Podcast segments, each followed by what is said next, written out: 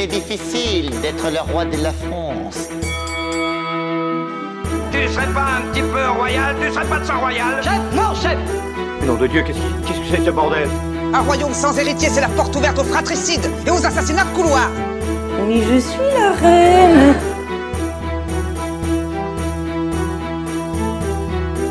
à toutes et à tous et bienvenue dans le cinquième épisode de Super Joute Royal, le format du podcast Passion médiéviste qui classe les rois de France siècle par siècle.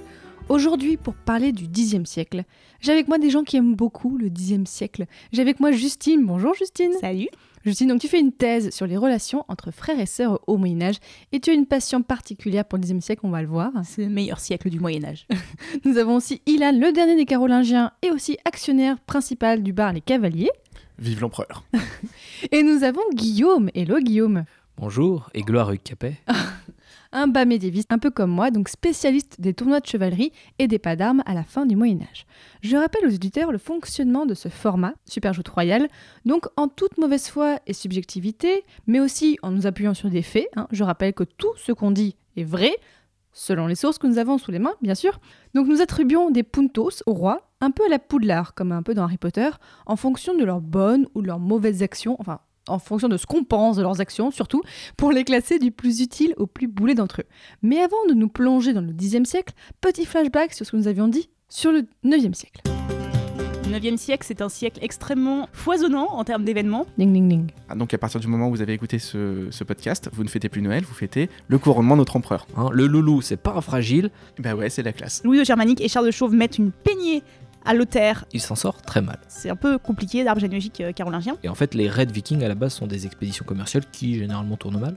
Ah, il commence à arriver les Capétiens. Moi, personnellement, je l'appelle Louis II le Mérovingien. On lui donne des points à Neuville-Long-du-Bas Pour réussir à faire une bataille rangée contre une armée importante de Normands, faut se lever de bonne heure. C'est-à-dire que c'est bien fait pour sa gueule. C'est des PNJ super relous. Charles tente le super moite-moite. Le légitimisme carolingien, c'est quelque chose. Maintenant que nous sommes dans le Xe siècle, Justine, est-ce que tu peux nous présenter un petit peu ce siècle? Qu'est-ce qui se passe? Alors, pendant très longtemps, les historiens se sont dit au Xe siècle, il se passe rien, parce qu'on n'avait pas de source, et on a redécouvert une source au XIXe siècle qui s'appelle Richer de Reims, qui a un peu éclairé notre, notre vision de, ce siècle-là, et qu'il y a eu beaucoup d'études depuis qui ont permis de remettre euh, en avant ce siècle et euh, de ne plus en faire ce qu'on appelait ce siècle de fer, euh, dont tout le monde se foutait. Au plan politique, en fait, on assiste à une alternance entre les Carolingiens d'un côté, les Robertiens et, leurs alliés de l'autre, les Robertiens étant la famille d'Eudes qui a régné à la fin du IXe siècle, avec euh, donc euh, au début euh, une véritable alternance, c'est un peu chacun son tour, et après une période de stabilité carolingienne entre euh, 940 et la fin des années 980, où les Carolingiens reprennent un peu du poil de la bête, avant l'arrivée donc du Capet, un des Robertiens, qui donne son nom ensuite à, lui, à la dynastie des Capétiens, qui arrive au pouvoir en 987. Ça, c'est au plan politique, et après, au plan social et, des pratiques du pouvoir, beaucoup de choses changent au Xe siècle, en fait. La régionalisation entamée au 9e continue. Euh, les aristocraties sont de plus en plus locales, et ça induit des changements dans les pratiques du pouvoir, et aussi des changements dans les relations sociales, avec l'émergence de euh, ce que les historiens appellent la féodalité, c'est-à-dire une nouvelle forme, en fait, de, euh, de rapport entre les hommes, entre le roi et l'aristocratie d'un côté, où les aristocrates participent davantage euh, au roi, et le roi n'est plus que, hum, en quelque sorte qu'un premier parmi ses pairs, un primus inter pares, comme on dit en latin. Et ensuite, euh, des changements, des liens entre les aristocrates eux-mêmes et entre les aristocrates et le reste de la population. Donc ça, c'est sans entrer dans les débats qui sont extrêmement compliqués, c'est l'émergence de la féodalité, du monde féodal, dont on va beaucoup entendre parler après dans le reste du Moyen Âge. évidemment. Donc aujourd'hui, nous allons parler de sept rois. Donc oui, on en a de moins en moins au Xe siècle, mais vous allez voir qu'on va avoir un changement de dynastie. Allez, c'est parti.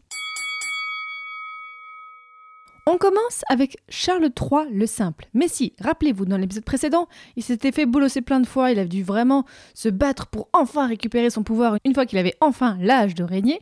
Alors déjà juste, euh, Charles III le Simple, pourquoi le Simple? Parce qu'il était jeune On a une idée de pourquoi on l'appelle comme ça ou pas? En fait, en, en latin, c'est simplex, Mhm. donc qu'on a traduit assez abusivement par le simple, parce que Ah. c'était transparent, mais ça veut plutôt dire quelque chose comme le type qui est honnête. Il est simple au sens où il va pas faire de ruses et des espèces de, de coups par derrière. Il a vraiment été honnête? Par rapport aux autres, Ouais, c'est pas si pire. Si, si, c'était- Euh, et en fait, voilà, c'est c'est un des surnoms qu'on lui donne qui a été mal compris en fait après, quand, euh, au 19e siècle. D'accord. Alors qu'est-ce qu'on a à dire sur Charles III une fois qu'il arrive enfin au pouvoir? Eh bah, la première partie de son règne, c'est un vrai conte de fées. Après s'être battu jusqu'à la, jusqu'à la mort de son adversaire, après avoir été euh, humilié et, et traîné dans la boue, en 93, 1893, lorsqu'il arrive au pouvoir, tout va bien. Le royaume réussit à se, se coaliser autour de lui. Il est empereur ou pas du Non, coup lui, il est juste roi. Il a per- euh, c'est c'est. Mais par contre, il a un royaume stable. Ok. C'est c'est pas mal, hein, parce que comme on a vu dans l'épisode précédent, c'était pas gagné déjà. Euh, il a un début de règne euh, assez calme, il va pas avoir besoin de faire euh, beaucoup de, be- beaucoup de guerres. Il va juste avoir les vikings, encore une fois, et même Ah. ça, il va réussir à le calmer. Enfin, on, a enfin un Carolingien qui contrôle les Vikings. Alors, ce qui se passe, c'est que euh, en 810, il y a une expédition qui est menée par un, un certain Rollon. dont on sait Rollon pas trop- Ouais, on sait pas trop d'où il vient. Peut-être norvégien, peut-être suédois, peut-être danois. Bref, dans tous les cas, il a une, bonne, il a une bande de bonhommes euh, très peu vêtus et très, et, et très lourdement armés derrière lui. Et euh, il va réussir, Charles III va réussir à l'arrêter en bataille rangée, à le calmer, trois tatanes dans sa tête, dans sa tête et c'est bon. Sauf qu'il va pas s'arrêter là Mhm. au lieu de dire je vous massacre, barrez-vous, bande de païens, il va dire je vous massacre, restez ici, bande de chrétiens. Ce qu'il leur dit, c'est voilà, vous vous convertissez. Moi, je vous donne un bled sur la côte, comme ça, vous continuez à faire vos, vos, vos nordiseries là. Et en attendant, vous me prêtez serment, vous êtes fidèles, pas que à moi, mais à ma lignée. Et en plus, vous me défendez contre vos anciens copains. Donc c'est comme dans la série Viking où en fait Roland est installé comme euh, chef de Normandie, c'est un petit peu ça. Ouais, voilà, de temps en temps, la, vi- la, la série réussit à faire quelque chose de correct. Ah, Et ça marche. Ça veut dire que Roland va se convertir. En nom de baptême, il va choisir euh, Robert. Son fils. c'est moins classe. hein. Non, bah, non, c'est pas ça. C'est c'est très très classe. Parce que Robert, c'est quelqu'un de très important à l'époque. C'est le marquis euh, de Neustrie. C'est quelqu'un d'extrêmement puissant. C'est le deuxième du royaume. C'est le frère du roi Eudes, qui est mort euh, juste avant. Voilà, c'est le frère d'Antokar. Mhm, d'accord. Euh, son fils va se faire appeler Guillaume, comme le duc d'Aquitaine. D'accord. Donc ça veut dire que ils prennent quelque chose de prestigieux quand même. Oui. On est quelque chose, sur quelque chose de pas mal. Bon, revenons à, à Charles III quand même. Et Donc bah, là- eh bah, ça marche en fait. Ah, Il a un allié extrêmement puissant qui va rester et qui va calmer les Vikings pendant un petit moment. allez, plus 20 points pour ça. Qu'est-ce qu'on a d'autre à dire?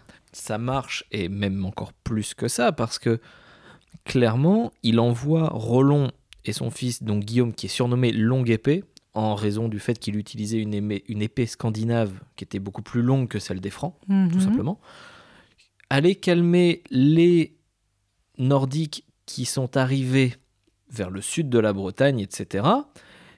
Et en plus, il va l'inciter à épouser une princesse franque Mhm. en tant qu'épouse légitime. Bon alors, c'est bien beau de montrer que ça marche bien, il y a quand même des petits travers à cette histoire. Rollon, ça reste un nordique, donc il arrive avec ses traditions, il arrive avec ses grosses bottes euh, fourrées, et il Et son va... torse musclé aussi ou pas? Je ne sais pas. Ah, dommage. Mais avec sa cote de maille en tout Ah, la cas. classe. Code Et- de maille? Oui. Ah ouais. Ah oui, oui, c'est pas juste des, des barbares comme dans les RPG, hein. c'est quand Ah. même des mecs qui se protègent. Et il va, entre guillemets, Rollon, déposséder la Neustrie originelle, qui est devenue en gros la Normandie, donc la Norsemanie, le Mhm. pays des Nordiques, de son identité originelle, et il va imposer par exemple le bannissement, qui n'est pas encore en place. Il va confisquer des biens des vassaux qui euh, sont un peu rebelles. Il va aussi imposer, et ça c'est plutôt classe, en tout cas pour les vikings sur place, la possibilité de prendre des concubines en plus des épouses légitimes. Alors, Ah ouais. c'est une version nordique du christianisme à ce moment-là. Mais en tout cas, ça fait le job puisque les ducs de Normandie, enfin pour l'instant ils sont jarls de Rouen, mais les futurs ducs de Normandie vont rester fidèles à la lignée euh, carolingienne et ensuite capétienne. Donc très bon boulot de Charles Très, III bon d'avoir placé ce monsieur. Mais qu'est-ce qu'on peut rajouter ou enlever à Charles III Bah, tout commence très bien et après ça tourne mal. Ah Les sources nous disent, mais c'est pas moi la spécialiste, je parle sous le, le contrôle Zidane, que euh, Charles le Simple favorise un type qui s'appelle Aganon. Alors les sources nous disent non, mais en fait c'est pas c'est pas vraiment un aristocrate. Si si, a priori c'est un aristocrate. Sauf que le problème étant qu'il vient de Lotharingie. La Lotharingie, je sais pas si vous vous souvenez, c'est cette région extrêmement disputée entre la Francie et la Germanie, qui va en gros de la Lorraine actuelle, qui doit son nom à Lotharingie, jusqu'à la mer du Nord. Et c'est une région qui est hyper disputée euh, à cette époque-là. Une bonne partie du Xe siècle est consacrée à des guéguerres entre les Carolingiens et leurs voisins, euh, les Ottoniens euh, après, qui, veulent récupérer cet endroit. Et donc, les aristocrates du royaume franc commencent à être pas contents parce qu'ils disent que quand même, Aganon, c'est pas un des leurs tout à fait, il n'est pas dans les mêmes réseaux de pouvoir. En fait, ça veut pas dire que c'est un étranger parce qu'on conçoit encore qu'on est dans l'empire de Charlemagne. Il y a encore l'idée euh, d'une espèce d'unité de l'Europe de l'Ouest sous l'empire de Charlemagne, mais quand même, il n'est pas dans les mêmes réseaux, c'est un peu un ennemi. Et ça va totalement nuire à, euh, à Charles le Simple puisque euh, il va finir par être déposé. Déposé? Déposé. Comment on dépose un roi? Avec un plaid. Mais en fait, ce qui se passe, c'est que. Quoi? Ouais, comme ça, c'est tout doux. Euh... Je suis vraiment en train d'imaginer la scène, c'est magnifique. Tiens. Descends du trône maintenant, et vas-y, Donc en fait, ce qui se passe, c'est que euh, Aganon, il va cristalliser euh, tout le problème que représente la Lotharingie. Charles récupère la Lotharingie parce qu'il est élu par les Lotharingiens. Pour lui, le move est magnifique parce que il récupère un royaume. Donc déjà, plus 10. Ok, il n'y a pas de mais à la fin de ta phrase? Non, il n'y a pas de mais Allez. pour l'instant. Bah, même, Il y a un mais Pour l'instant, ouais, il y a un mais même après. plus 20. En fait, la Lotharingie, c'est quand même pas mal d'avoir Et puis par ça. élection, pas par conquête. hein. Ça veut dire que les, en fait, les Lotharingiens savent qu'ils sont euh, entre deux royaumes et ils vont beaucoup en jouer. Ils passent leur temps à changer de, de main parce que comme ça, ils récupèrent des, ils récupèrent des privilèges tout simplement. Ok, ça leur permet de, de rester eux-mêmes. En fait, en changeant d'allégeance et en menaçant un roi de changer d'allégeance, ça, ça permet de négocier en fait. Parce que si on dit euh, oui, bah si, si t'es pas sympa avec moi, je vais voir le roi d'à côté, Ok. ça leur permet de gagner des trucs. Donc Charles, lui, il se dit, bah, je vais aller en Lotharingie, me charger de la Lotharingie. En plus, c'est historique. Il y a, il y, a, il y, a, il y a des territoires qui sont très importants euh, niveau prestige. Sauf que, comme on a vu dans les épisodes précédents, Aristo abandonné, Aristo révolté. Donc, ce qui se passe, c'est que les mecs en français commencent à dire Ouais, bah, euh, nous, il nous regarde plus, il fait plus attention à nous, euh, j'ai changé de couple, il me l'a même pas dit. euh. Évidemment, tout ça, c'est un petit peu entretenu par un. Je vais rester poli, mais euh, on va Un appeler ça un, un tocard euh, à Paris. Et euh, ce qui va se passer, c'est que en face de Charles, il y a la Germanie qui, à l'époque, passe aux mains d'Henri Ier, dit l'Oiseleur. Et en fait, Charles va vouloir s'imposer face à Henri Ier en Lotharingie. Et, et c'était pas une bonne idée. Il lève des troupes, il se fait péter. Mais alors cassé en deux. hein. Et c'est là qu'il se fait déposer? En fait, en ré- résultat, ça c'était en 919. En 920, on rassemble un plaid. Enfin, ça fait partie de, de, de- l'idéologie euh, Tu peux royale. nous rappeler ce que c'est un plaid? Alors un plaid, c'est un carré de tissu tout nu. non, je rigole. Un plaid, c'est une assemblée des aristocrates, des grands, qui vont prendre les décisions pour le royaume. D'accord. Et en fait, ce qui se passe, c'est que à ce moment-là, ils disent bon, les caisses sont vides, euh, tu t'es fait exploser, tu nous regardes plus, tu dégages. Sauf que coup de bol pour Charles, il arrive à se barrer, à aller à Reims. Comme on l'a vu, Reims c'est très puissant. À ce moment-là, il y a Hervé qui est archevêque et qui dit je vais t'aider. Et il arrive à revenir sur le trône en 920, In extremis, quoi. in extremis. Sauvé vraiment, mais euh, coup de bol. Et ça tient pas. Ah merde. En 922, rebelote, euh, re-révolte, re-Lotharingie. en fait, euh, c'est vraiment la, la Lotharingie qui pose problème. Il se fait redéposer et cette fois, ça part très très mal pour lui. ok, donc moins 40 pour ça quand même, parce que Euh, c'était- non, bah non, non, mais ça va, les, dra- les drama queens euh, de, de, de Francie occidentale, euh, ils vont pas lui retirer 40 points non plus. euh, moins Bah, 10 points. hein. Non, mais Oh si, non, un bah, peu il plus. se fait déposer, attends. Et puis non seulement il est déposé, et il va passer la fin de sa vie, euh, il meurt en 929, il me semble, il- emprisonné, sous l'égide de... euh, ouais, ouais, ouais, non, moins 40. Non, c'est quoi au, moins tu meurs, ça tu meurs, c'est réglé. Là, il est comme un boulet emprisonné. Non, non, Et moins la 40. plupart des rois qui ont été déposés, en fait, co- comme, euh, enfin, comme l'empereur euh, Louis le Pieux au siècle précédent, finalement, on a fini par les remettre. Lui, c'est vraiment, c'est- il reste, euh, il reste pendant plusieurs années emprisonné et personne ne réussit à le Pendant remettre sur le toute trône. sa enfin. jeunesse, il s'est battu pour avoir le trône, et pendant toute sa vieillesse, il est emprisonné, il a plus le trône. C'est un un loser. peu triste. Ah, mais le pauvre. Bon, bah, on finit à, on finit à zéro. Comme tous les rois qui vont suivre, il a fait un move intéressant, c'est sa femme. Parce Ah. que, c'est- alors, elle, tout pendant tout le long du siècle, c'est elle qui sauve la mise de ces losers de rois.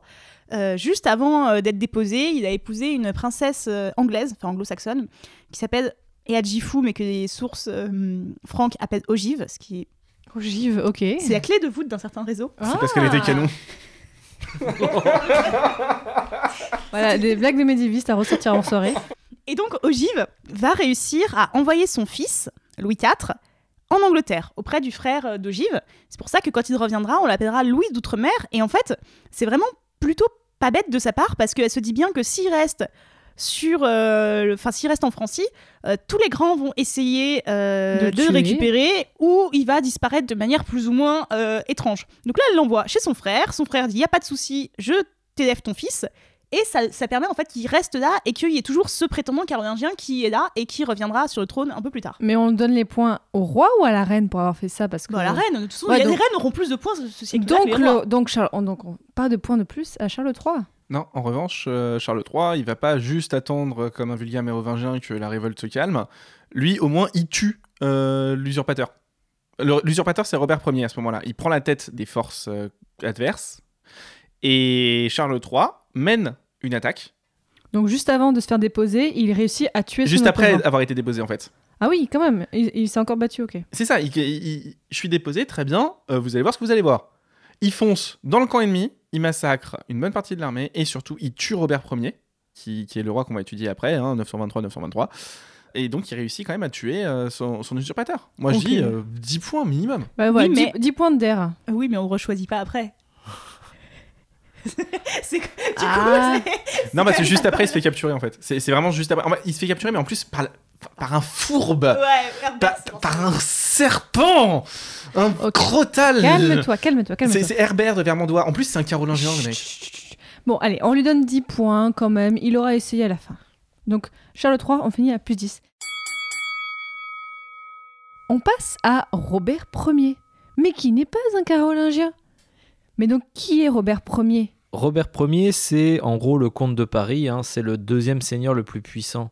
Enfin, c'est le premier seigneur le plus puissant du royaume après le roi, bien évidemment. Donc, c'est lui qui va favoriser la déposition de Charles en 922, hein, bien évidemment, et il va être reconnu roi. Mais en fait, c'est un petit peu comme euh, les carolingiens à l'époque des mérovingiens, où c'était les maires du Mhm. palais qui finalement ont été reconnus. Là, c'est juste quelques siècles plus tard la même chose. Sauf Ah, que la différence, c'est que là, il est comte de Paris, c'est pas lui qui gère le royaume. Là, le, il a- il a un le- pouvoir plus le restreint. roi a réellement un pouvoir à ce moment-là. D'accord. Et donc, du coup, euh, Robert Ier va s'allier avec Raoul de Bourgogne, Oui. un, des, un seigneur super puissant. Avec Raoul, euh, Robert va mettre en place des négociations avec le roi Henri Loiseleur. Donc le voisin. Voilà le voisin, histoire d'être tranquille. Et comme Charles refait un peu des siennes, il va aller essayer de le bolosser. Manque de bol, il meurt pendant le combat. Donc Robert meurt. Robert meurt, c'est effectivement Ah. Charles qui le tue.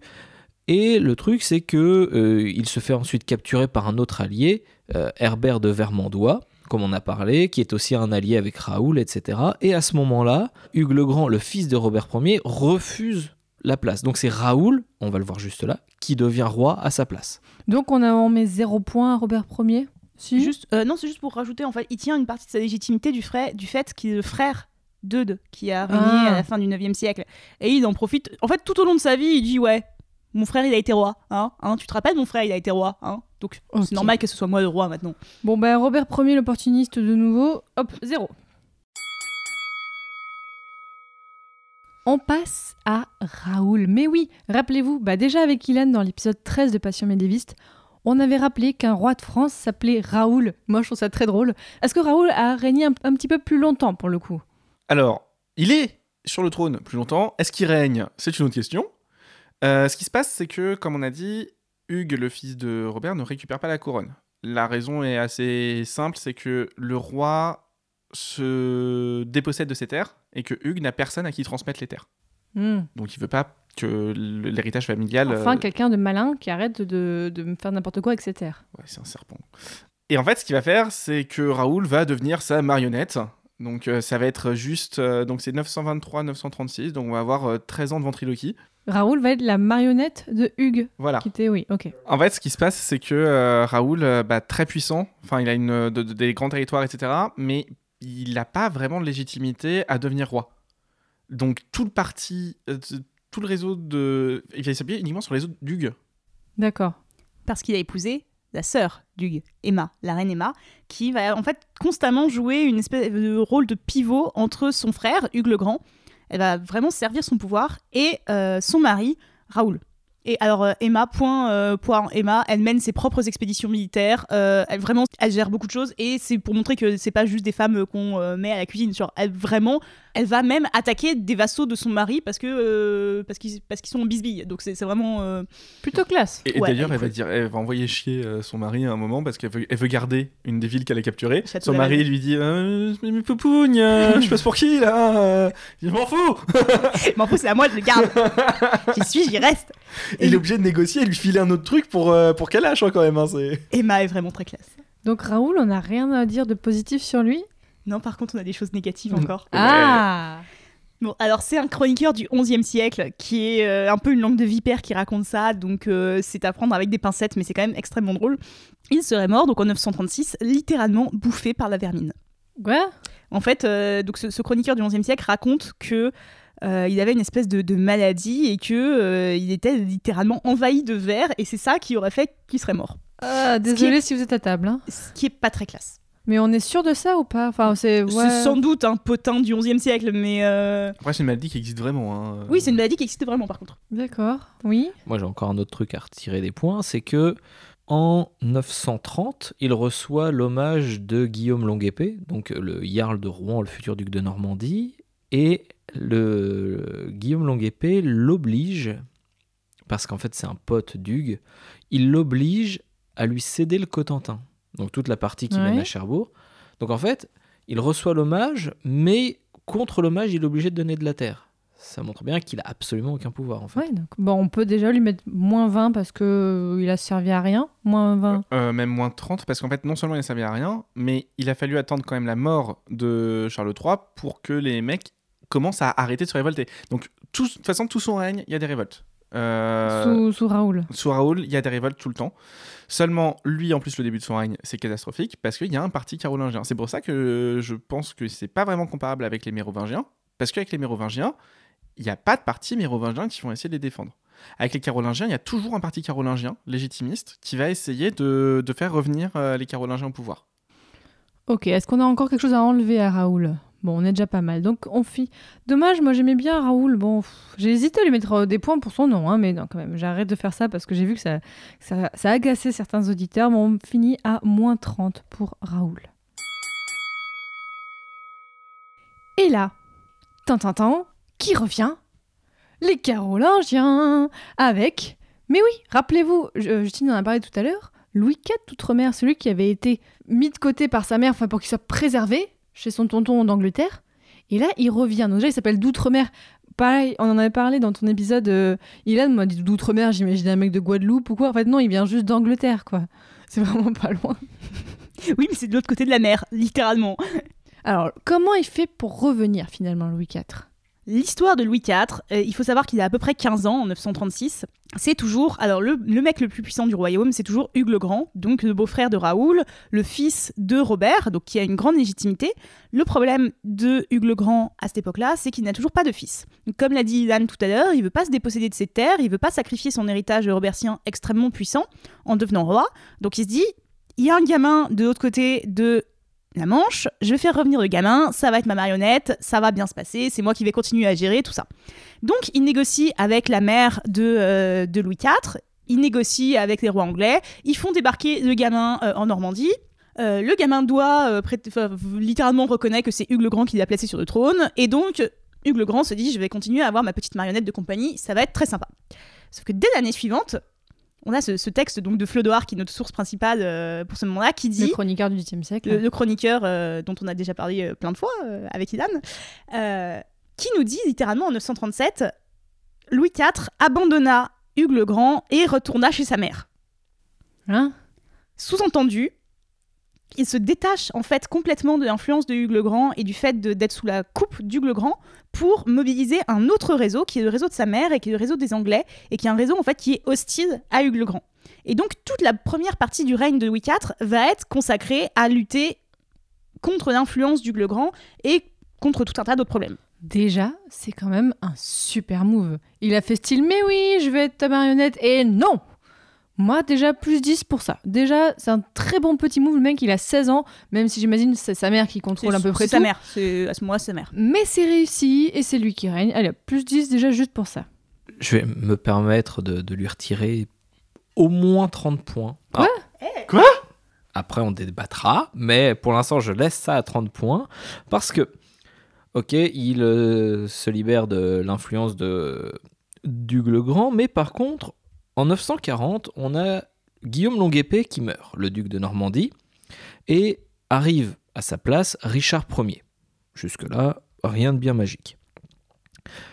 Sauf que, comme il est mineur, le roi essaye de piquer la Normandie avec l'aide de plusieurs seigneurs, et il arrive à quelque chose d'assez intéressant, c'est que, sous prétexte de faire son éducation, il l'enferme à Lan, et, et c'est ça qui est encore plus beau, une fois, Richard va à la chasse, sans l'autorisation de personne, etc. Il va juste chasser. Le roi le convoque, et il lui, alors ça c'est pareil, c'est un chroniqueur qui nous le rapporte, hein, mais il lui menace de lui crever les yeux et de lui marquer les jarrets au fer rouge. L'autre Ah. c'est un gamin. Je- Ah ouais. Mais on rappelle que crever les yeux, c'est un truc qu'aiment bien faire les Un Carolingiens. gamin. Oh là là. On rappelle que ta source est un tout petit peu partisane. Ouais. Ah Je ne vois pas de quoi vous parlez. C'est du don de C'est du don de Saint-Quentin Saint-Quentin. qui dit que les, les chefs des Normands c'est les plus forts, les plus mieux bien et tout ça, et qu'ils ils se sont fait bolosser, enfin, qu'ils se sont fait trahir par tout le monde. C'est faux. Et du coup, ce qui se passe, c'est que il, est- il arrive à convaincre Hugues le Grand et le duc de Flandre de profiter de l'occasion pour piquer la Normandie définitivement. Les Normands se révoltent. On arrive par un système de cacher le petit duc dans un drap, machin truc, What à le faire évader, D'accord. le remettre sur le trône de la Normandie et on arrive à retourner Hugues le Grand, à se retourner contre le roi. Donc, il essaye de choper la Normandie et en plus, il se fait trahir par un mec qu'il a essayé de trahir. C'est un juste retour des choses. Ouais. Ouais, alors la source, euh, c'est du don. Euh, pour les sources contemporaines, on n'a pas vraiment cette version-là, on va Non. dire. Et pourtant, on peut pas dire, on peut pas dire que Flodoard est soit quelqu'un d'extrêmement parti. Enfin, c'est quelqu'un qui a un parti, Flodoard, euh, qui à cette époque-là est le parti des Carolingiens, sachant qu'il était, qu'il était du parti robertien avant. En fait, il, est un peu du parti du, de l'archevêque, hein, Flodoard. euh, Mhm. ce qui l'intéresse, c'est vraiment sa position. Mais il rapporte quand même pas mal d'informations. Et un move comme ça, il l'aurait rapporté. Donc tu penses que c'est un petit peu, euh, un petit peu inventé Du don a tendance, du don a tendance, comme on l'a dit, à quand même. Enfin, il écrit une, euh, il, écrit une, euh, une histoire des, des ducs de Normandie. Donc, enfin, son- son- son Bon, dans le doute, euh, on va pas mettre de points ni enlever pour ça parce qu'effectivement, c'est pas très. euh, Oui. Moi, je voudrais quand même en venir à la chose la plus importante du règne de Louis IV. Oui. Vraiment, la chose essentielle qui a fait qu'il a pu se maintenir au pouvoir pendant si longtemps, son mariage Ah, ah oui, il s'est marié avec qui? Avec Gerberge. Avec euh, ma Gerberge bien aimée. Mais oui, rappelez-vous les auditeurs, bah en fait, euh, d'ailleurs, euh, je... l'épisode 1 de Passion médiviste a dépassé les 10 000 écoutes. Donc euh, forcément, je pense Wow. que si vous avez écouté euh, les épisodes, vous savez qui est Gerberge. Donc euh, vous savez que Justine, là, adore Gerberge. Non, mais je- j'exagère un peu, mais pas tellement en fait. Parce que en 939, euh, il y a une révolte en Germanie. Donc la Germanie, c'est le royaume d'Othon Ier, le frère de Gerberge. Et en fait, c'est le mari de Gerberge qui se révolte contre son frère. Donc, euh, et Gerberge est plutôt du côté de son mari, qui est le duc Giselbert de Lotharingie. Et Louis IV se dit que ça se passe en Lotharingie, il a forcément un truc à gagner dans cette histoire. Il a pas tort. Donc, il va se ranger du côté des révoltés, du côté de Giselbert, et il va euh, essayer de, de- de s'impliquer dans la révolte. Pas de bol, Giselbert meurt de manière absolument ridicule en se noyant dans le. Selon le chroniqueur du prendre Crémone, euh, il n'a pas réussi à boire toutes les vagues parce qu'il y en avait trop. voilà, donc ça donne une idée quand même de à quel point c'est ridicule. Et, euh, et là, vraiment, c'est un peu la crise parce que euh, Giselbert était en train de gagner. Et là, d'un coup, paf, retournement politique. Et on ne sait pas trop ce qui se passe exactement. Ça se passe dans l'espace de, de quelques jours et quelques semaines. Louis IV épouse la veuve de Giselbert. Donc il épouse Gerberge. Gerberge. Et il va profiter en fait de récupérer, euh, comment dire, la légitimité de Gerberge en tant que duchesse de Lotharingie, même si le mot duchesse n'existe pas. Et donc ça va lui permettre de s'implanter en Lotharingie, de bénéficier des réseaux de Gerberge en Lotharingie et de pouvoir. Bon, alors, au début, il est en très mauvais termes avec Othon, mais au bout de quelques années, les relations avec Othon vont se pacifier et comme il va être le beau-frère de ce très puissant roi puis empereur de Germanie, d'avoir finalement un, extrême, un soutien extrêmement important de la part d'Othon, notamment quand il sera fait prisonnier des Normands euh, au milieu des années 940. D'accord. Donc quand je dis que Gerberge c'est un des plus beaux moves politiques de Louis IV, c'est pas totalement exagéré. Plus 40 pour ça. Il faut voir que euh, Louis IV, c'est quelqu'un qui a un réseau qui est à la fois solide et à la fois actif. C'est un réseau qui est impressionnant, qui va aller jusqu'en Angleterre, à l'ouest. À l'est, ça va bah, s'étendre, résultat, jusqu'à Othon. Donc, euh, donc euh, l'Allemagne, la, la Germanie. Et descendre au sud jusqu'au pape. Oui, donc il s'entend bien avec tout le monde. Enfin, il a des bonnes relations avec tout le Et monde. en fait, il a des relations. Il a les bonnes relations. L'idée, c'est qu'à l'intérieur de son royaume, Hugues le Grand a un réseau nombreux. Il a le nombre pour lui et la proximité du roi. Donc, en cas de révolte, c'est pratique. On peut faire une attaque rapide et péter le roi. D'ailleurs, c'est ce qui va arriver au point que Louis IV va réussir à se faire enfermer. Il va être emprisonné. En revanche, Louis IV a les bonnes relations. Il a des, les gens assez puissants pour se faire délivrer, faire excommunier Hugues, quand même. ah oui, quand même. Il va rassembler, enfin pour lui, Othon, le pape, etc., vont rassembler le concile d'Ingelheim, euh, qui est un très très long passage de Flodoard, euh, qui va rassembler des évêques qui vont venir jusque du Danemark Ah pour juger de la situation. Parce qu'en fait, en gros, euh, en plus de la guerre entre Hugues et, et Louis IV, il y a une sous-guerre pour l'archevêché de Reims avec un partisan chacun. D'accord. Ce qui va provoquer bah, carrément un concile, enfin trois synodes, un concile, euh, Des réunions de mecs en robe. des quoi. réunions de mecs en robe qui vont parler pendant des plombes de savoir qui va se faire excommunier ou pas si jamais il continue la connerie. Et en fait, Louis IV va réussir, à force de, de persévérance, de guerre, d'activer ses réseaux, parce qu'il arrive à les activer, c'est pas donné à tout le monde. Euh, il va quand même y avoir un débarquement, enfin une tentative de débarquement d'Angleterre. De mecs en robe ou. euh, Non, non, de, Ah. de, de- de mecs en armure. Ah oui. Alors bon, là c'est pas de bol, parce que l'Angleterre il arrive à la mobiliser, mais euh, en gros au milieu de la de l'expédition, le roi d'Angleterre va dire Hmm, flemme et aller piller les Flandres parce que c'est riche. et euh, en fait, ce que, enfin, le- le- l'histoire du règne de Louis IV d'outre-mer, je trouve que c'est quelque chose- une tragédie shakespearienne de la- d'une tentative euh, de récupérer son pouvoir, de, de se battre, et, et à un moment où ça va se pacifier enfin, bah il meurt. Comment ça, il meurt? Ouais, alors il y a une sorte de légende en fait qui court que euh, il serait euh, mort en fait d'une action divine un petit peu. Ça fait un peu dans ce genre-là. C'est que il serait dû à une chute alors que il aurait vu un loup et qu'il aurait voulu le chasser. Alors.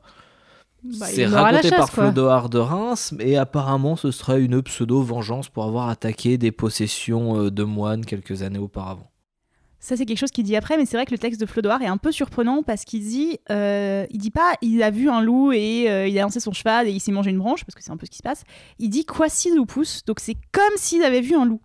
Il dit pas exactement qu'il a vu un loup, c'est il a cru voir un loup, tout ça, et donc en fait il y a plein d'historiens qui ont brodé sur, euh, sur juste cette petite euh, morceau de phrase, voilà. mais toujours est-il qu'il est mort à la chasse. Justine Oui. Je vais te donner des points. Parce Parce que, que tu fais des citations en latin. Ah, J'aime beaucoup faire des citations en latin. Et oui, je rappelle, en fait, ça fait longtemps qu'on l'a pas fait, mais en fait, je donne des points aux invités en fonction de ce qu'ils font euh, de façon totalement non objective. Donc là, Justine, tu es à plus 20, Ouais. sachant qu'on donc euh, parce que tu avais fait, tu avais déjà calé le stock onomastique.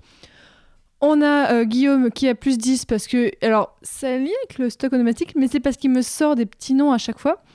Et Ilan a plus 10, je sais plus pourquoi, mais Ilan a plus 10. Voilà. Donc bravo Justine. Alors pour, donc il meurt à la chasse. Et puis au moment où tout allait bien en fait, c'était le moment où genre ça, euh, ça allait à peu près, les relations étaient à peu près clean et ça allait à peu près avec, à, à peu près bien avec Hugues le Grand et, et voilà. Donc on lui enlève 20 points parce qu'il est vraiment mort au mauvais moment. Mm. Et d'autant plus qu'ils étaient beaux-frères désormais avec Hugues, Mm. puisque euh, Hugues avait, par le biais de Othon, épousé Edwige, la sœur de Gerberge. Oh là là, eh ben. Bon, ça nous fait que Louis IV d'outre-mer euh, finit à plus 30, ce qui est pour l'instant, pour l'instant, il est en tête pour ce siècle. C'est déjà pas mal. On passe à Lothaire, qui est donc un fils de Louis IV, donc un fils de Gerberge. Lothaire règne quand même de 954 à 986, C'est un long règne, dis donc. Il règne longtemps. Surtout que ça commence très mal. Ah bon? Parce que, euh, en fait, euh, quand euh, Louis IV meurt, il a deux fils survivants sur la palanquée de gamins qu'il a eu avec Gerberge et. euh, avec Gerberge, tout simplement. Il y en a pas mal qui sont morts. Et donc, il a deux fils au moment où il meurt. Lothaire, qui a 13 ans, donc qui est encore mineur, Mhm. et un gamin qui a un an, qui est Charles, qui va poser tout un tas de problèmes par la suite parce que Charles va se faire avoir dans la succession. Parce que, en fait, ce qui se passe, c'est que la situation était rétablie, mais la mort du roi rend, Bouleverse euh, tout. re- bouleverse tout, en fait, et euh, rend la situation de nouveau précaire. Et donc Gerberge va négocier avec tout le monde, avec ses frères, avec les, évêques, etc., pour placer son fils sur le trône. Mais il n'y a pas de partage du royaume alors que Lothaire a un petit frère. Et le petit frère qui s'appelle Charles, donc qui est aussi euh, un prince légitime, etc., avec le, le nom qui va avec, euh, va passer une bonne partie de sa vie à dire que quand même il s'est fait avoir dans cette histoire. Mais donc là, on a au moins les, les 15 premières années du règne de Lothaire tranquille, le temps que son frère arrive un peu. euh, Ah oui, non, pas tout de suite, mais il y a d'autres, euh, il y a d'autres problèmes. Mais par contre, il a un coup de bol, c'est que en 956, Hugues le Grand meurt. Ah, Et- enfin Et Hugues le Grand a fini par avoir des enfants, dont un certain euh, Hugues Capet, absolument inconnu et qui ne sert à rien. Ah, c'est Mais bizarre. Hugues Capet est un enfant. Donc, Donc- pendant un certain temps, ce qui va se passer, c'est que Gerberge et sa sœur vont essayer de gérer les choses en disant c'est bon, nos maris ont assez foutu de bordel, maintenant c'est nous qui gérons. On va aller voir nos frères de temps en temps quand on a besoin, mais on va essayer de. Around the world. Ouais, c'est un peu ça. Bon, elles vont aussi pas mal euh, s'engueuler parce que chacune veut euh, placer plutôt son fils, etc. Mais Logique. on va avoir quelques années où, en fait, ça va aller à peu près, même si ça a mal commencé. Oui, oh, je vois pas ce qu'on pourrait mettre comme point ou Bah, des points parce qu'il a une maman qui a bien géré le royaume. Est-ce qu'on met- on avait mis des points pour les Mérovingiens, pour leur mère Ouais. on, met- on avait mis Oui. Parce que là, vraiment, il a écouté Ouais, ouais, sa pour, les, maman. pour les femmes, on il a écouté sa maman Il a pendant, écouté sa maman. Allez, pendant on lui, très met, longtemps et il a bien fait. on lui met plus 20 points parce que c'est un bon fils. D'accord. On peut rajouter. Il a hum, quand même réussi à mettre, lui tout seul avec ses petits bras, euh, l'Empire en échec. Donc à ce moment-là, la Germanie, c'est devenu l'Empire. D'accord. Euh, Othon se fait sacrer comme premier saint-empereur euh, germanique. Ah, c'est là, c'est le fameux Voilà. euh, Saint- Saint-Empire germanique qui commence. Qui est, qui, qui est juste une résurgence de l'Empire carolingien. Il faut voir que. euh, C'est un petit peu décalé vers l'est, quoi. En fait, il s'est décalé vers l'Est, mais l'Empire carolingien, il existe toujours. Enfin, il a, il a existé pendant cœurs. très longtemps. Mais de toute façon, oui, ça c'est évident. Mais avant, avant Othon, il y avait déjà un empereur. Il y avait Béranger qui était, qui était en Italie. Mais il y a, globalement, il y a toujours à peu près un empereur. Il y a quelques vacances, mais bon, bref. Sauf que là, euh, un empire, ça, c'est quand même un peu plus de gueule. Euh, D'autant que Othon, on l'a dit, c'est quelqu'un d'extrêmement puissant, qui a des ramifications dans tout l'ancien empire carolingien, jusqu'en Italie. Enfin, c'est quelque chose de sévère. Qui n'a plus d'ennemis parce qu'il a. Massacrer tout le monde. Il a massacré bah, surtout euh, ceux, qui- ceux qui arrivaient à, à côté, euh, dont on a parlé, euh, donc euh, les. Les... C'était un peuple, euh, c'était un peuple nomade dont j'ai oublié le nom, Les Hongrois. Les Hongrois, On les ouais, appelle c'est les. Hongrois de manière générique. mais ouais, c'est ça, il y avait un autre nom. Enfin bref, il les a massacrés en, 900 en 959 au Leichfeld. Donc, Othon, il est pleine bourre à ce moment-là. C'est comment ça, oui. Il a fond. Et Lothaire se dit ça a l'air sympa à l'est. Il y a deux trois terres que je voudrais récupérer. Et il va lancer une attaque contre l'Empire. Donc, contre son tonton. Contre son cousin, parce que c'est après. C'est Ah, d'accord, en ok, donc- 978, mais oui, c'est le fils de Othon Ier, donc... euh, Alors, il va pas gagner les terres. Il va y avoir une. euh, il va commencer par gagner la guerre, puis la perdre, puis revenir. Et il- mais il y a quand même une mise en échec de l'Empire avec un pays qui. Enfin, la France occidentale à, à ce moment-là, elle est quand même fatiguée euh, par euh, plusieurs, euh, plusieurs décennies de, de, Ça va pas, quoi. Et ce qui est extrêmement impressionnant cette attaque de 978 euh, contre l'Empire, c'est que on nous dit qu'en fait, Lothaire surprend Othon II et Théophano, sa femme, qui alors est enceinte, au palais, et qu'ils ils sont obligés de fuir en catastrophe parce qu'ils n'avaient pas vu arriver, et que les hommes de Lothaire vont sur le palais d'Aix-la-Chapelle, donc le palais de Charlemagne, en termes d'héritage, c'est quand même hyper intéressant, et ils retournent l'aigle dans l'autre sens pour dire maintenant c'est l'aigle, il regarde vers toi parce que alors, je sais plus dans quel sens il le tourne exactement, mais vers euh, l'est. il le Ouais, tourne vers l'est, vers c'est l'est. ça. Pour dire que l'aigle regarde vers l'est et que maintenant c'est eux qui ont l'aigle et c'est les Carolingiens qui reprennent le pouvoir. Bon, c'est sans lendemain, mais c'est vraiment c'est la classe. Mais, mais parce que Othon avait tourné l'aigle vers la Francie. Ok, donc là, on lui donne, allez, plus 30 points. C'est Ah ouais. extrêmement stylé. Il a- Ouais, ouais, là, c'est c'est quand même bien, bien l'aigle. stylé. Là, c'est- Enfin, on- l'aigle, et donc, il a repris des bouts d'empire. C'est quand même classe. Ensuite, qu'est-ce qu'on a à dire sur Lothaire Est-ce qu'on peut lui enlever ou est-ce que tu as des points à enlever? Je te vois, Guillaume. Alors oui, moi j'ai des points à enlever parce que, alors au début, forcément, il est encore mineur ou vraiment très jeune, donc il est d'abord sous la tutelle d'Hugues le Grand jusqu'à 956, et après sous celle de Brunon de Cologne, qui est un frère de l'empereur Othon, enfin bref, peu importe. Et le truc, c'est que malgré tout, malgré ses succès, etc., pendant toute sa jeunesse, il y a le petit Charles qui va faire chier Donc son petit son frère. petit frère. Et par exemple, en 977, Charles va accuser Emma d'Italie, donc qui est la, la reine, en fait, l'épouse de Lothaire, d'adultère avec l'archevêque Adalbéron de Reims, Mais de Lan, Qu'est-ce que c'est que ce bazar? Des calomnies. des calomnies. Alors, il y a une enquête qui est menée, manque de preuves, du coup, Lothaire est obligé de exiler son frère. Sauf que, la même année, Lothaire, euh, Charles, revient, il s'acoquine avec Othon, l'empereur, et il se fait nommer duc de Basse-Lotharingie, ce qui est considéré comme une, autant, une offense envers le roi de France, donc pourquoi, une des raisons pour laquelle Lothaire va euh, essayer de bolosser le- l'empereur. Donc ça c'est plutôt pas mal. Jusque-là, bon. Mais par contre, en 982, il essaye de rétablir l'autorité royale au sud de la Loire.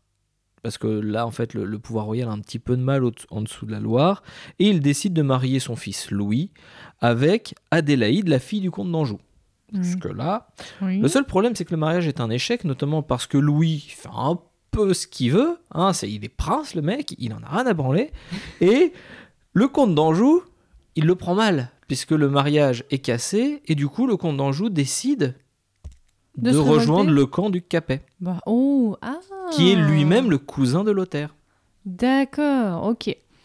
Mais là, Ouais, on lui enlève des points parce qu'il a pas réussi à bien. Il a pas tenu son fils. Mauvaise gestion familiale. Mauvaise gestion à la fois son frère, son cousin et son fils. T'as dit le bon terme, c'est bon, tu m'as convaincu. Allez, moins 10 pour mauvaise gestion familiale. On peut enlever encore 5 points parce qu'il a eu un fils bâtard. Et Qui alors? Non mais non mais non c'est pas non non j'ai pas fini. Bâtard c'est- pas un problème mais parce que c'est un gros bâtard ensuite qui va traduire trahir tout le monde. Le fils de Lothaire, euh, après la mort de Lothaire, va essayer de dire à Charles Ouais, t'as raison, en fait, t'as raison, c'est toi le carolingien, c'est toi qu'on va mettre sur le trône. Il va faire en sorte de l'amener sur le trône et après, il va rejoindre du Capet et trahir complètement Charles. Bah Là, c'est pas sa faute. Ouais, non, là, c'est pas sa faute. C'est pas sa faute, on va pas lui enlever des points pour Ouais. ça. Moi j'étais d'accord. Ça nous fait finir Lothaire à plus 40. C'est déjà pas mal. Et pour l'instant, pour l'instant, c'est lui qui prend la tête. Bah oui, oui, oui. C'est lui qui prend la tête. Et là, on passe à Louis V. Et Louis V, il a un surnom qui ne qui présage rien de bon, le fainéant. Qu'est-ce que c'est- qu'est-ce qui s'est passé? Et j'ai l'impression et juste après, vous allez voir, il s'est passé un truc après ce roi. Donc j'ai l'impression que ce règne n'a pas été top. Plus, il a régné un an, deux ans? Un an. Un an. Qu'est-ce qui s'est passé? Un drame. un drame affreux. Un drame affreux. Louis V aurait pu faire comme son papa. Euh, Louis V est encore assez jeune euh, quand il accède au trône. Et il aurait pu faire comme son papa, écouter sa maman, la reine Emma, qui avait participé aux affaires depuis super longtemps, qui sait comment gérer les choses. Et en fait, Louis V dit à sa mère Tu dégages. Genre, il fait sa crise d'ado un peu tard et il, il dégage sa mère qui écrit des lettres euh, très éplorées parce que vraiment, en fait, elle fait complètement. euh, elle n'a plus aucun soutien parce que son fils a décidé de la rejeter, ce qui est assez rare. Il aurait pu se rappeler qu'avant, avec Gerberge, c'est bien passé. avec Gerberge, enfin avec, avec toutes les, tout- en fait tous les rois qui ont écouté leur mère, ça s'est plutôt bien passé. Là, il la dégage et ça tourne mal. Et en fait, il réussit à cristalliser tellement euh, de gens contre lui et aussi parce que ses affaires matrimoniales tournent mal. Effectivement, comme tu l'as dit, il y a l'histoire de cette euh, femme qui traite mal. Il y a une, est-ce que c'est elle euh, avec qui euh, il y avait une trop grande, un trop grand écartage et ils il y arrivaient avait pas à 20 s- ans. Ouais, il y avait c'est ça. 20 ans, Et il du décide coup, de. ils s'entendaient pas, machin, et, et en fait, il fait n'importe quoi. Il fait n'importe quoi et il meurt au bout d'un an d'un accident de chasse, comme dans la grande tradition de son papy. Et je précise sur les terres du Capet. Ouais, Comme par hasard. Ah non, ah non, non, non, non. Ah non, c'est pas la faute du Capet. On on- on n'en sait rien. T'étais là? Non. Et voilà. Bon, alors du coup, je propose qu'on lui enlève moins 20 points parce que mauvais bonhomme. Voilà. Oui, Mais, mais... mais plus 10 points parce que il va pas essayer. Enfin, il va pas se contenter de faire euh, juste de la merde euh, avec sa femme et, et- et se mettre tout le monde à dos. Il va quand même essayer de maintenir le royaume dans la lignée de, enfin, dans- la lignée des, Ah, des il, actions il de a, son père. il a saigné- il a régné un an et demi. Oui, Il mais a- pendant cette année-là, il va essayer de maintenir. En fait, son père avait, euh, avait un conflit avec Adalbéron de Reims, pas de Lan, Mhm. de Reims, ils ont tous le même prénom, c'est génial. Euh, stock onomastique, tout ça, tout ça. Et en gros, Adalbéron avait tenté de, de- de trahir. Euh, Lothaire avait lancé un procès. Et Louis V va maintenir le procès, va essayer de continuer le procès. Franchement, tu veux vraiment que je rajoute des points pour ça? Bah, euh, pff, 10 points pour, euh, pour, tenta- pour tentative de maintien du royaume quand même. hein. Parce Attends, que, euh, non, c'est super important. Non, mais, On, euh, on te rappelle tous les tentatives à laquelle finalement on n'a pas mis de points? Non, non, on met des points que quand ils ont bien réussi. Là, c'est seulement une tentative. Non, il a réussi. Il est condamné, Adalbéron. Ouais, non, moi je, je suis pas, pas très convaincue.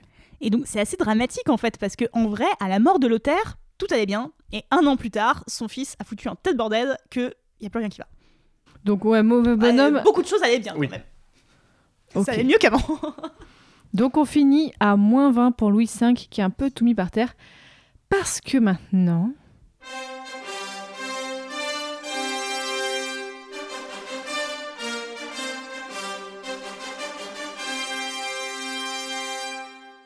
Et parce que maintenant, nous avons un changement de dynastie Mais oui, des rois faibles, ça laisse un pouvoir tout seul. Il faut bien s'en occuper. Tu te rappelles, Ilan, tu disais exactement la même chose que, en fait, vous aviez juste recyclé un pouvoir. Ouais. Non mais voilà, Ilan, tes arguments se retournent contre toi. Ta, ta, bon. Et donc là, on passe à UKP. On en avait déjà parlé un petit peu. En fait, il était là, il s'est dit, bah tiens, je vais devenir roi. Comment ça s'est passé? Raconte-moi, Guillaume. Alors, ce qui se passe, c'est que en 987, je mets des grosses guillemets, il n'y a plus d'héritier direct. Il reste cependant Charles, le frère de Lothaire, qui est toujours vivant malgré le bordel qu'il a foutu.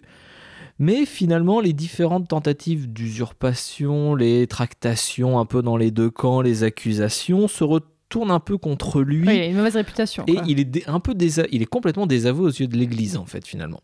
Et les grands nobles, finalement soutenus par les Ottoniens, vont préférer élire Hugues Capet à sa place. Je précise qu'avec Hugues Capet, c'est la lignée capétienne qui est mise en place logiquement et qui va régner elle seule pendant cinq siècles. Déjà, Cinq siècles, Ilan. ça fait rêver. Hein Vous Vous voyez pas, pas savoir. Ilan ouais. C'est Et- totalement Non, non, téléologique, pouvaient sûr. pas Non, savoir. non. Et si on y intègre toutes les branches valoises, orléanaises, angoumoises et bourbonnaises, elles restent en pouvoir jusqu'en 1848. Je vais juste, voilà, pour les auditeurs, je vais prendre Juste une photo du photo regard de d'Ilan. Ilan, qu'il a fait la gueule. voilà. Parce que là, Ilan, il est triste. Ilan, il n'y a plus ses chouchous. Ilan, il est en train de me fusiller du regard. Alors, du coup, Hugues Capet. Pourquoi Hugues Capet? Déjà, il représente un double avantage pour la noblesse franque et pour la noblesse ottonienne, car il va disposer d'une emprise territoriale relativement faible et d'un pouvoir peu étendu. Donc on le choisit parce qu'il est nul. Parce qu'il ne va pas poser problème en fait. Et en plus, il est issu, il est issu de l'union entre Robertien et Ottonien par le mariage de son père avec Edwige. Il a un pouvoir limité, mais il reste un diplomate relativement intelligent et un souverain aussi intelligent. Il va se rapprocher des grands ecclésiastiques du royaume, Adalbéron de Reims, de Lan, euh, de même que Richer de Reims. Et il va s'allier aussi avec les grands seigneurs territoriaux. On va avoir euh, le duc de Normandie Richard Ier, et notamment le comte d'Anjou Foulque III Néra. N'est-ce pas? Ah, Foulque III, c'est un bourrin pas possible. Clairement, il construit des châteaux, il va taper. Il construit des châteaux, il va taper. Il construit des châteaux, il va taper. D'ailleurs, à Loche, dans les pays de la Loire, on retrouve encore un donjon de Foulque Néra. Montbazon, c'est pas lui aussi? Montbazon, oui. Revenons à UKP. Alors, en fait, il met en place une politique qui va réussir à séparer définitivement le royaume de Francie de l'Empire. Forcément, en plus, il n'est pas du tout de la, de la famille, donc ça arrange tout le monde. Et il souhaite consolider son pouvoir en gardant une continuité dynastique à la carolingienne, parce qu'il va recycler les choses qui étaient bien chez les carolingiens, donc pas beaucoup de choses, mais quand même. Et il va associer son fils Robert à son pouvoir à Noël 987. Voilà, là il reprend le symbole de Noël qui est extrêmement important. Alors au début, l'évêque de Reims Adalbéron est pas super chaud, hein, mais il fait un peu du chantage. Ah bon En gros, il a reçu quelque temps auparavant une lettre du comte de Catalogne qui lui demande de l'aide parce qu'il s'est fait piquer Barcelone, peu importe, et il dit à Adalbéron bah, si tu veux mon gars, je vais aller aider le copain, mais si je meurs, il faut bien qu'il y ait quand même mon successeur qui soit déjà désigné. Donc l'autre, il a un peu les mains liées, il est obligé de dire oui à peu près. Bon, c'est du gros chantage, mais c'est du chantage parce qu'on a toujours un carolingien, on a toujours Charles qui est là. Et Ça n'existe plus. Ça n'existe plus. si. Faites-vous une raison. Faites-vous une raison. Là, je me retiens. Et Hugues Capet veut pas que, que Charles récupère euh, le trône qui lui appartient, enfin. Continue, continue, de, te laisse pas perturber. Je ne me laisse pas du tout perturber. Alors, il va aussi devoir faire face, par contre, et ça c'est quand même pas génial, à l'opposition d'un mec qu'on appelle Eudes de Blois.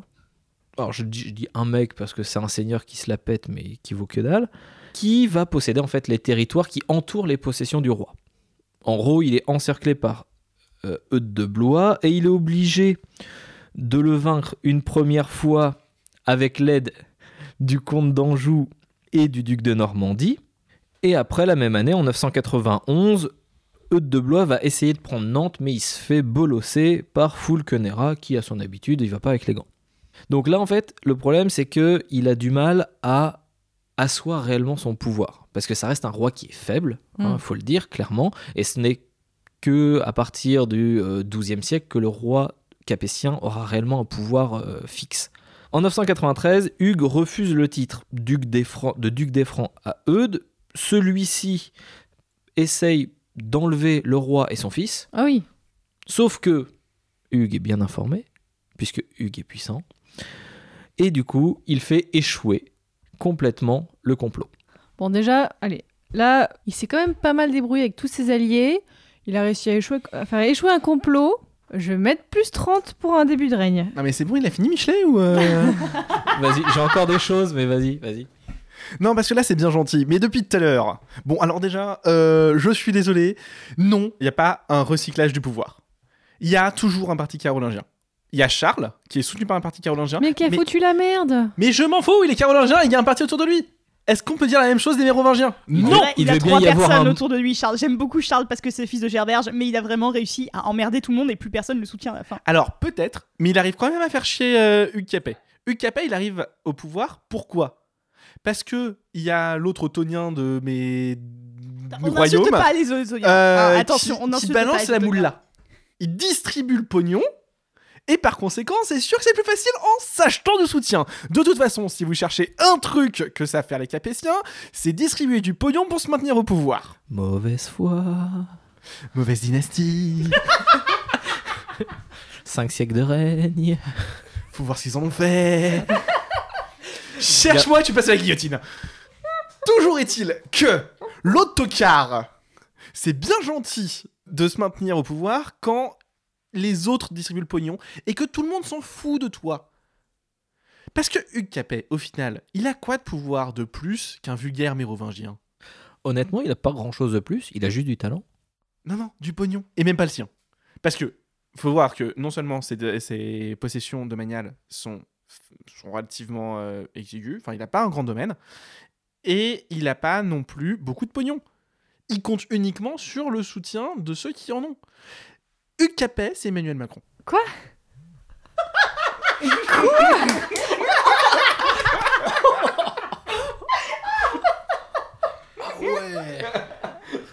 Oh mon dieu. Alors ça. Alors ça, ok. C'est très bien. D'accord, non mais c'est- c'est cette démonstration. Ouais, démonstration. Mais je. Qu'est-ce que tu tu veux vois, que je fasse je suis pas du tout macronien. Mais du coup, Hugues, il est jeune, il est beau, il a une vieille, il a une vieille dans son lit. Et en plus, il a des copains banquiers. Lui, il a réussi à battre ce gros lourdeau de François Charlemagne Hollande. Tu vois? Non mais ok, vu Rocaille Diallo. Euh... Je m'associe pas à tout ce qui vient de se passer. hein. Ce n'est pas moi. Du coup, je, je vais pas donner de points à tout ton truc parce que c'est trop politique. On reste toujours à plus 30. Non mais ça reste... Non, non, en, en vrai, ça, ça reste un usurpateur qui a un parti contre lui et qui passe en- la majeure partie de son règne en guerre contre ses vassaux. Il n'arrive pas à rassembler autour de lui au final. Quand il rassemble, c'est uniquement parce qu'il est trop faible pour avoir quelqu'un contre lui. En vrai, je- j'aime pas Capet, hein, mais dire que c'est un usurpateur, c'est aller un peu loin parce qu'il a été choisi par les grands du royaume au cours d'un plaid, toujours. On l'a mis au, au pouvoir euh, lors d'un plaid.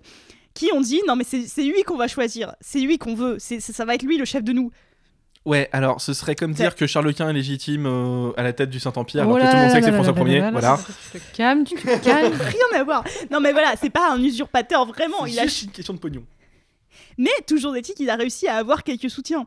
Et euh, le fait de faire sacrer son fils, en vrai, pareil, j'aime pas parce que ça m'énerve, parce que j'aime beaucoup trop les Carolingiens et, et Gerberge et tout ça, mais c'était pas con de faire sacrer son fils en disant non mais comme ça si c'est mon fils il est déjà roi et ça pourra pas être un autre roi il va pas se faire piquer le trône et les Capétiens vont faire ça pendant des décennies en fait et c'est- en vrai c'est pas con Mhm. Est-ce qu'on a donné des points à Charlemagne quand il a fait la même chose avec euh, Louis Ier? Eh, il y a eu beaucoup trop de points, Charlemagne, donc c'est Ah, bon. mais faire sacrer son fils, ça se fait déjà, c'est pas nouveau. ça se fait rarement en fait justement Oui, mais ça se fait déjà, il y a déjà des il y a. Charlemagne qui l'a fait quasiment Bah, à chaque fois, non, à chaque fois qu'il y a une, euh, une association au pouvoir, il y a un sacre. hein. ouais mais c'est pas souvent Bon, donc, Hugues Capet. Un début de règne plutôt bien, mais en fait, après, il a galéré? Après, il a galéré et en toute honnêteté, il n'a pas fait grand-chose. Hein faut être tout à fait honnête. Euh, il n'a pas forcément fait de choses bien, pas forcément fait de choses mal. C'est resté un mec neutre, en fait, si tu veux. C'est c'est pas du tout le roi qu'il faut retenir, surtout à ce siècle-là, et, aussi de la dynastie capétienne. Oui, il donne son nom, mais en toute objectivité, c'est pas le plus important. Parce qu'il a régné de 987 jusqu'à 996. Donc oui, finalement, c'est pas très longtemps. C'est pas très long et comme on l'a dit et ce qu'on peut entendre en, en sous-texte chez Ilan, c'est que ça reste un roi qui est faible. Mhm. C'est un roi qui est dépendant des autres seigneurs pour euh, continuer à vivre. Il a très peu de terres, il a très peu de vassaux. Et à ce moment-là, c'est ce qu'on expliquait dans l'introduction, c'est qu'il n'est pas euh, le souverain. Ok. Il est le suzerain. Il est reconnu comme le premier des seigneurs, mais il a besoin du conseil des autres pour pouvoir agir. Il a besoin de, euh, de l'argent des autres pour pouvoir agir. Et il a besoin des hommes des autres pour pouvoir agir. Donc je, on enlève euh, moins 20 points pour règne faible, si ça te va. À l'époque, techniquement, tous les rois sont suzerains en fait. Mm. Ils sont pas souverains, Oui, mais Mhm. bon, voilà. techniquement. T'en as qui ont quand même des. Oui. En fait, les Capétiens, c'est juste un 5 siècles d'attente du retour des Carolingiens. Est-ce qu'on a fini pour Hugues Capet? Point Oui. historiographie, euh, même dans les bouquins qui lui sont consacrés, on, passe, on parle plus souvent des, des prédécesseurs que, Ça, que lui. Enfin, C'est complètement vrai. Parce qu'en fait, pendant très longtemps, on n'avait pas de source sur Hugues Capet, et c'est ce que je disais euh, au début. On a redécouvert un- le manuscrit unique et autographe de Richer au 19e siècle. C'est un érudit allemand, comme à chaque fois, qui a trouvé ça au fin fond d'une bibliothèque en disant Les gars, regardez, regardez ce que j'ai trouvé, ça a l'air bien. Et en fait, ça a éclairé le, règle, le règne du Capet, mais c'est quasiment la seule source qu'on a là-dessus. Donc, euh, on n'a pas grand-chose finalement à en dire. Ok. Bon, faisons un petit bilan.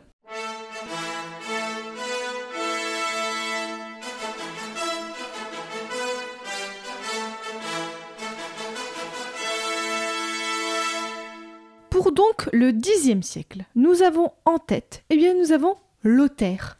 Lothaire, mais seulement pour 40 points, hein, parce que je rappelle quand même que euh, dans l'épisode précédent, Charlemagne est arrivé premier avec 240 points.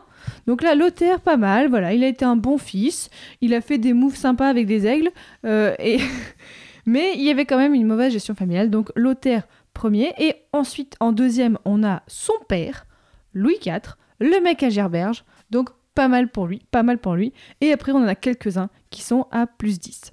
C'est quand même de bons rois qu'on a pour ce siècle-là.